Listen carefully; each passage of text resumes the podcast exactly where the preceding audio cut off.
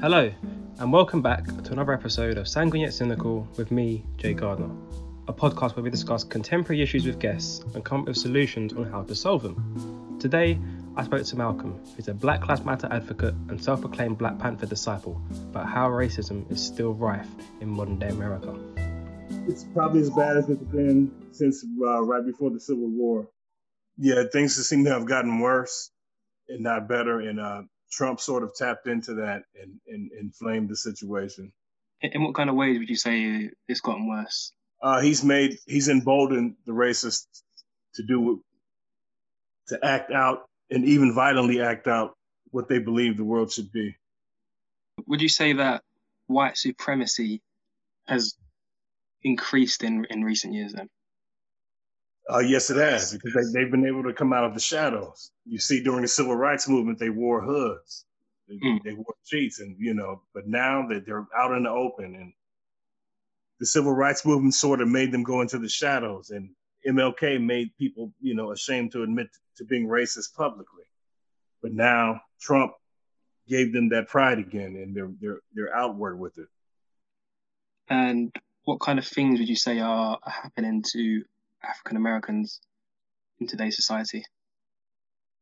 Uh, with, I've, I've had more incidents of people, you know, boldly, you know, putting their racism on display, you know, whispering things like "you don't belong here," you know, where you, whereas you would have probably heard that before, you probably just would have gotten the looks, and and you know, little subtle things like that. And it, when they get in crowds, is when this really manifests itself and it really gets bad.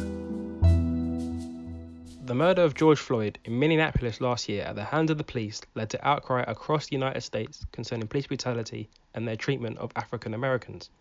Practice could be seen not just domestically, but all around the world, as racism by the police was highlighted and criticized, an issue which Malcolm believes can be traced back to slavery.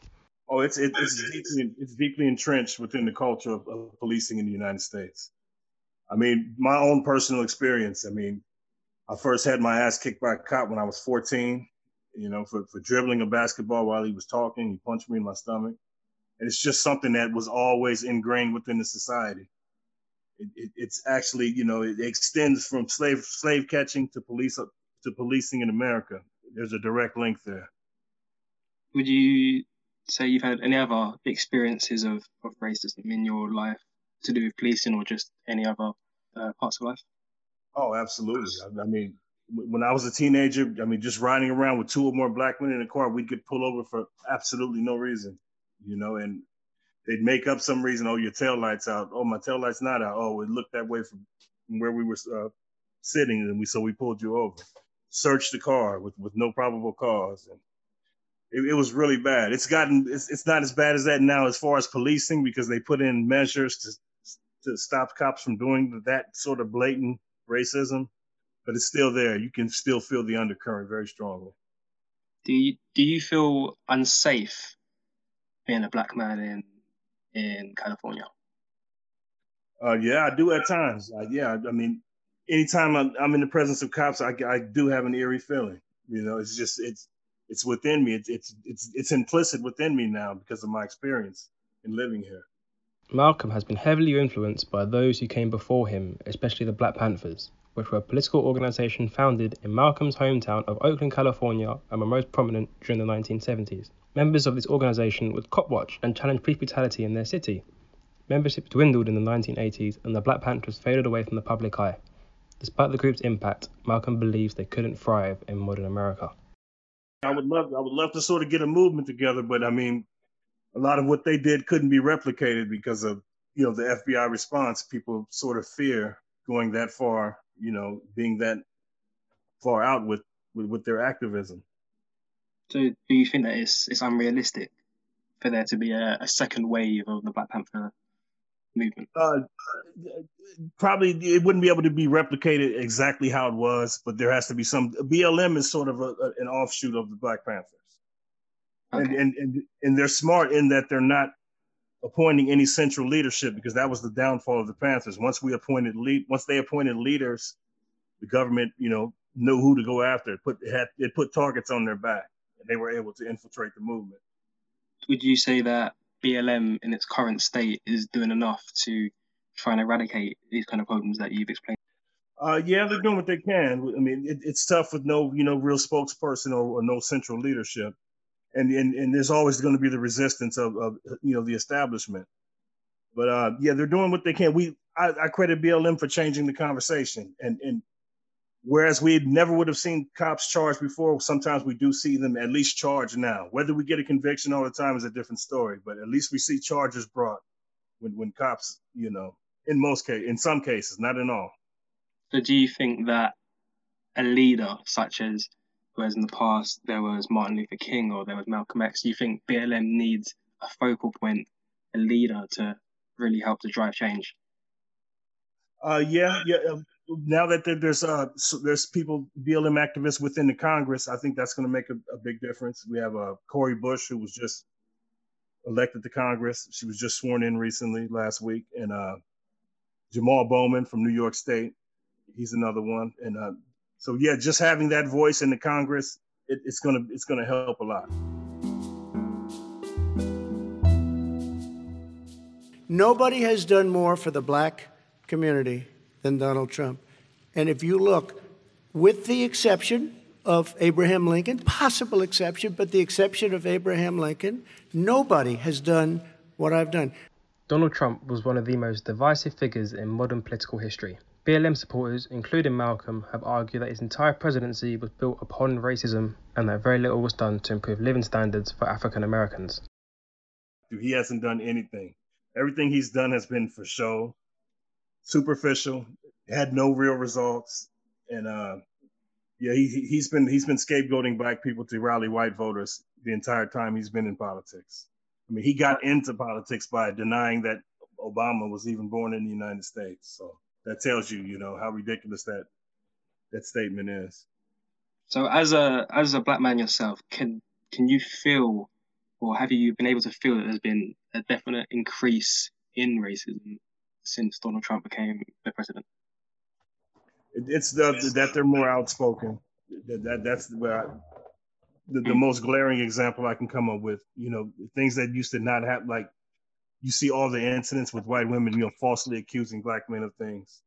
Mm. And you know, I'm, I'm, sure you're aware of the term Karen, you yep. know, which describes you know an entitled white woman who you know you see a lot more Karen incidents now, and uh, yeah, yeah, it's it's it's it's gotten worse. So you think sort of little things like microaggressions are, are rising. Right, right, and, all of that stuff manifests itself with, with what we saw happen with the Capitol riots on January 6th. All this you know, heated rhetoric and flame rhetoric that, that, that Trump has, has brought along, Trump and his minions, has led people to, they've radicalized people to the point of violence.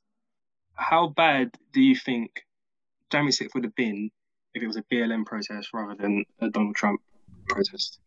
The response that you would have saw was like you're seeing now at Capitol Hill, and there would have been blood all over the streets had had black people tried to storm the Capitol grounds. There would have been a massacre right then and there. No judge, no jury. You know, right then and there, black people would have been killed. I mean, and I mean, we can just see how disproportionate the response was, and I mean, and because hmm. some cops are, sympath- are sympathetic to that point of view, to that white supremacist worldview. So you know that they're they're brothers in that in that in that struggle. So yeah, they let them right in. So do you think there's enough black policemen and women in in America, and do you think that encouraging more diversity within the police force would discourage racism by the police? Uh, not necessarily. it's the whole culture of policing that is that is rotten. I mean, you know, once you become a cop, you you become an enforcer of a racist system. So it's really hard to, you know, even from within the system, change it because they're part, they're, they have to police racism. They have to enforce white supremacy is really what their job is, you know, behind subtextually is what their job is. It's to enforce this caste system that we have here in the United States. So how would you say that the United States should attempt to tackle that and try to get rid of that kind of idea amongst the police? I think there has to be a civilian oversight. You know, I mean, we can't allow them to continue to police themselves. I mean, you know, even having prosecutors go after cop, you know, to have to be the one to prosecute cops is wrong because they often have to work with cops so that you know they sort of have a incestual relationship, so to speak. So yes, we need civilian oversight, and uh, we need, definitely need body cameras. And I wish we had what you all have in, in Britain, which is CCTV, and that, that would make it, you know everything would be out there. So that, that's that's my that's my personal solutions. You mentioned Britain there, and as someone who lives in London, I very very rarely see a policeman who's armed. Do you think that greater arms reductions amongst the population and amongst the police would help to solve this problem? Truthfully, I mean, yes, the police when they have to go out and do their job, they are outgunned because there's such the weaponry that the civilians have is, is, is so massive. So, mm. yeah, yeah, you, we definitely need you know sensible gun laws for the citizenry as well as you know for the police. Was there any other sort of areas of society or any other things that the U.S. society as a whole could do to try and tackle the problem of racism? Uh, yeah, yeah, we need more diversity in, in leadership, mm-hmm. and uh, you know, not just in the Congress. I mean, but uh, you know, with with with regard to school, with education, with everything. Because I mean, the, the, issue of race totally permeates our society. In our in American society, you can find racism anywhere you look for it. So the entire system needs a whole overhaul, and it needs more diversity to uh, to understand more people's perspectives. Penultimately, do you think as well social media has helped or hindered the quest for equality? Uh, I think it's hindered it because it, it allows people to get to live in a world of siloed information where they're listening to things that will just reaffirm their opinion, whereas to having their belief system challenged. And, and, we need to do something about disinformation to rein it in. And, and there's so much of it out there on social media that people people just don't know what to believe, don't know what the truth is, and it's hard to govern ourselves if, if we can't agree on what's factual. So, would you like to see maybe tougher sentencing on people who spread false information on social media? Like to see them sanction them. You know, you know, suspend their accounts. I mean, social media companies are, are private in, are private companies, so they they can sanction people who you know whoever they want. They can sanction whoever they want. So yes, by all means, they should uh, sanction people who promote disinformation, or at, at, least flag it and say, you know, this this is is challenged. This is factually challenged.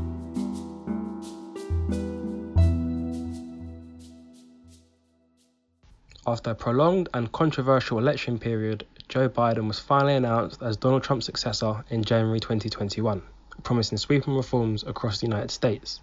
Malcolm, like so many other Americans, is hoping to see changes which will benefit minority groups in the fight against racism.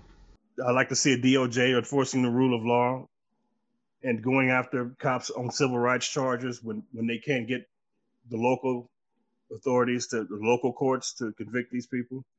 Mm-hmm. And I'd also like to see a reparations package for African Americans. What would be in, in that reparations package? Uh, well, it has to be worked out. But some of the things I had in mind was maybe uh, a lifetime exemption from federal income taxes for descendants of slaves, or maybe free college or trade school, whichever you choose, along with grants to you know to support yourself while you're getting your education. Just little things like that would begin to turn the tide. Maybe within a couple of generations, we can get this thing in a better place. Uh, do you think that they're realistic ideas. I mean, the fact that if there was to be some kind of uh, lifetime exemption of income tax for people who were descendants of slaves, do you think that, that kind of bill would be able to pass through, say, Congress, or would Joe Biden even even mention that kind of uh, legislation? Would be tough to get through Congress with the uh, with the Republicans still having enough votes to you know basically block a lot of stuff. But the conversation is in a better place than it was, say, five years ago. I mean, you know, with all that's happened, and you know, the George Floyd incident was pretty much broke the broke the dam, and it, you know, people see, okay, something has to be done here, and reparations is it's it's more of a discussion than it is now than it was five years ago. Is what I'm trying to say. Was there any other uh, areas you'd like to see Joe Biden tackle in terms of fighting for equality? Uh, yeah, yeah, I'd like to see him also. Uh, as far as the education, you know, we got mm-hmm. we got to get the quality of education. That that's that's where it really all starts. I mean, you, you go to public schools in white neighborhoods and you know they're, they're great schools and you go to public schools in black neighborhoods and even latino neighborhoods and they're terrible. I mean so even funding across the board is, is, is also another place they need to start. So further investment into black communities and other minority communities to give minority children a, a greater chance in life to have the same number of opportunities as their white counterparts. Yes, indeed.